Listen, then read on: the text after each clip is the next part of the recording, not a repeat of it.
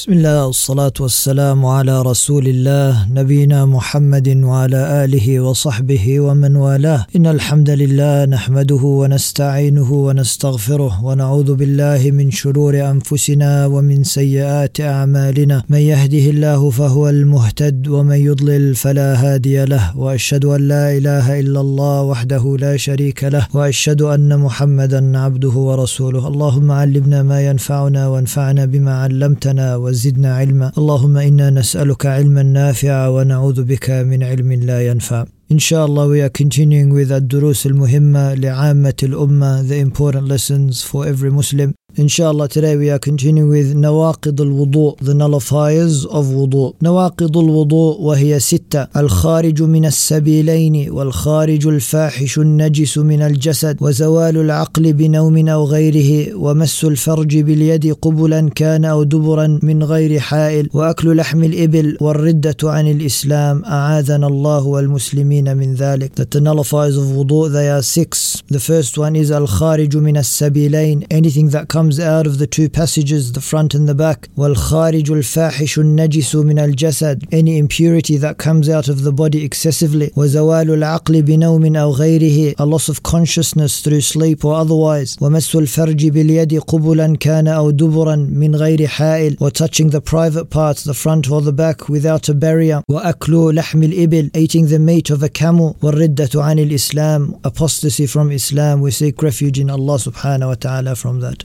قوله رحمه الله نواقض الوضوء أي مفسداته وهي ستة نواقض This is the sharh, this is the explanation now When he says نواقض الوضوء أي مفسداته The things that corrupt the wudu and they remove the person from a state of purity وهي ستة, it is six الأول الخارج من السبيلين The first one is anything that comes out of the two passages والسبلان هما القبل والدبر The two passages they are the front and the back فإذا وجد خارج من السبيل سبيلين من بول أو غائط أو ريح أو دم أو مني أو مذي أو غير ذلك فإنه ينتقض وضوء المرء بذلك Therefore if something comes out of the two passageways whether it is urine or stool or passing wind or blood or sperm or pre-seminal fluid or anything other than that فإنه ينتقض وضوء المرء بذلك then the wudu of a person is broken as a result of that لقول الله تعالى أو جاء أحد منكم من الغائط when Allah subhanahu subhanahu wa ta'ala he says in Surah An-Nisa or when one of you comes from the place of relieving themselves ولقول النبي صلى الله عليه وسلم عن صفوان بن عسال قال كان رسول الله صلى الله عليه وسلم يأمرنا أن لا ننزع خفافنا ثلاثة أيام إلا من جنابة لكن من غائط وبول ونوم That Safwan ibn Assal he narrates that the messenger of Allah صلى الله عليه وسلم used to command us not to take off our leather socks for three days except in the case of sexual impurity but not in the case of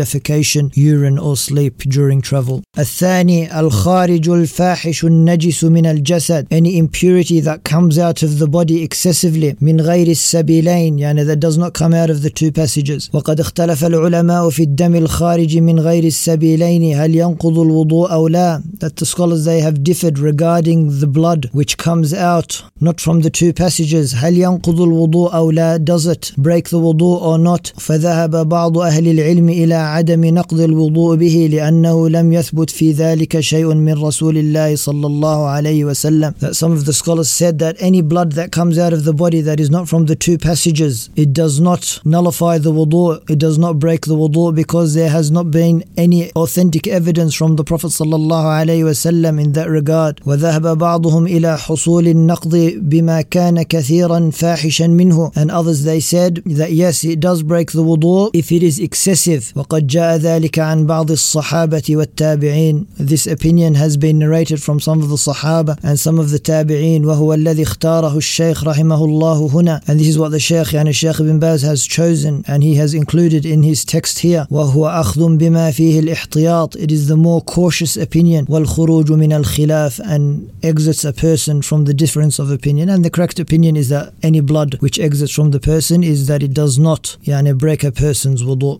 الثالث زوال العقل بنوم أو غيره The third nullifier of the wudu is a loss of consciousness through sleep or otherwise لأن النوم مظنة خروج الحدث because sleep it is presumed that you will lose your wudu while asleep وهو لا يحس به and you do not sense it يعني the passing of يعني حدث or impurity إلا يسير النوم and the exception of this is light sleep فإنه لا ينقض الوضوء light sleep does not break your wudu لأن الصحابة رضي الله عنهم كان يصيبهم النعاس وهم ينتظرون الصلاة because the Sahaba they would be overcome with excessive drowsiness not sleep just drowsiness while they are waiting for salah and then they would stand up and then they would make salah without making wudu قوله أو غيره when he says بنوم أو غيره with sleep or otherwise أي كالجنون والسكر والإغماء other forms of consciousness which are included in this ruling is insanity or intoxication or fainting. All of these result from a loss of consciousness and as a result a loss of wudu. الرابع مس الفرج باليد قبلا كان أو دبرا من غير حائل. The fourth nullifier of wudu is touching the private parts back or front without a barrier. هذا الذي اختاره الشيخ هو قول جمهور العلماء. That this opinion which the sheikh mentioned يعني touching the private parts without a barrier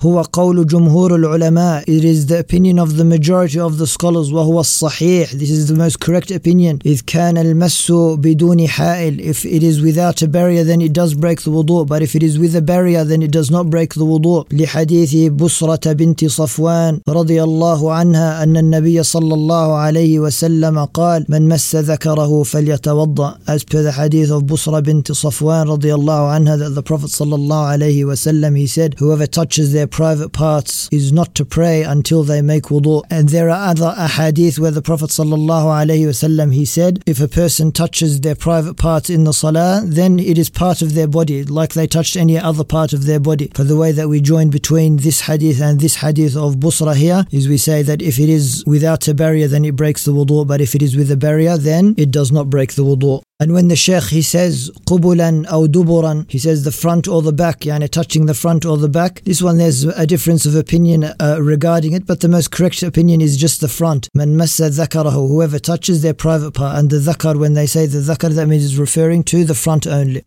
الخامس أكل لحم الجزور The fifth nullifier of wudu أكل لحم الجزور is eating camel meat ويدل للوضوء من أكل لحم الإبل ما جاء في الحديث عن رسول الله صلى الله عليه وسلم عندما سئل أتوضأ من لحوم الإبل قال نعم that when the Prophet صلى الله عليه وسلم he was asked should we make wudu after eating camel meat and he replied in the affirmative يعني yes you must make wudu after eating the meat of the camel السادس الردة عن الإسلام The sixth nullifier of wudu is apostasy from Islam أعاذنا الله والمسلمين من ذلك May Allah subhanahu wa ta'ala protect us and the Muslimin from such a thing والردة ناقضة للوضوء the, the ridda, the apostasy when a person exits from the fold of Islam it nullifies their wudu ومبطلة للعمل كله In fact it is مبطلة it nullifies all of the good deeds not just the wudu لقول الله تعالى لئن أشركت ليحبطن amaluk. That Allah subhanahu wa ta'ala says that if you were to fall into shirk, if you were to commit shirk, la يحبطن عملك your days will be worthless and void.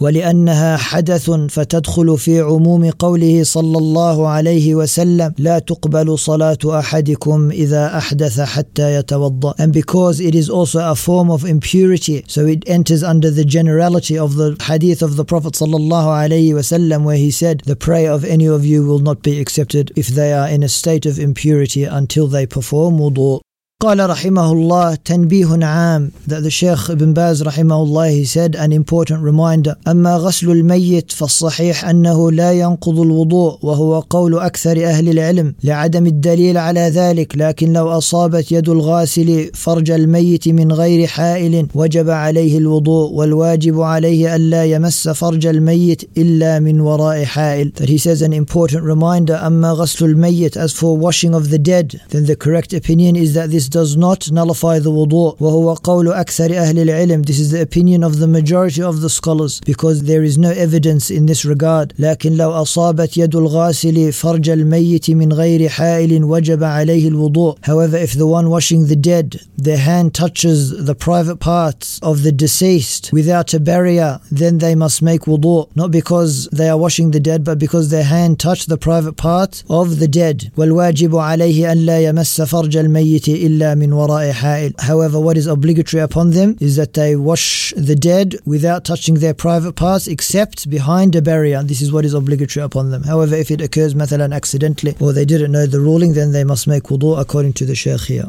وهكذا مس المرأة لا ينقض الوضوء مطلقا سواء كان ذلك عن شهوة أو غير شهوة. في أصح قولي العلماء ما لم يخرج منه شيء لأن النبي صلى الله عليه وسلم قبل بعض نسائه ثم صلى ولم يتوضأ. And similarly touching a woman does not nullify the wudu. سواء كان ذلك من شهوة أو غير شهوة regardless if the touch was with desire or without desire. في أصح قولي العلماء according to the most correct opinion of the scholars as long as nothing is emitted يعني as a result of touching the woman يعني with desire that nothing is released from يعني the front passage لأن النبي صلى الله عليه وسلم قبل بعض نسائه that the Prophet صلى الله عليه وسلم he kissed his wives then he went out and prayed without making wudu أما قول الله سبحانه وتعالى في آيتي النساء والمائدة أو لامستم النساء فالمراد به الجماع في الأصح من قولي العلماء وهو قول ابن عباس رضي الله عنهما وجماعة من السلف والخلف والله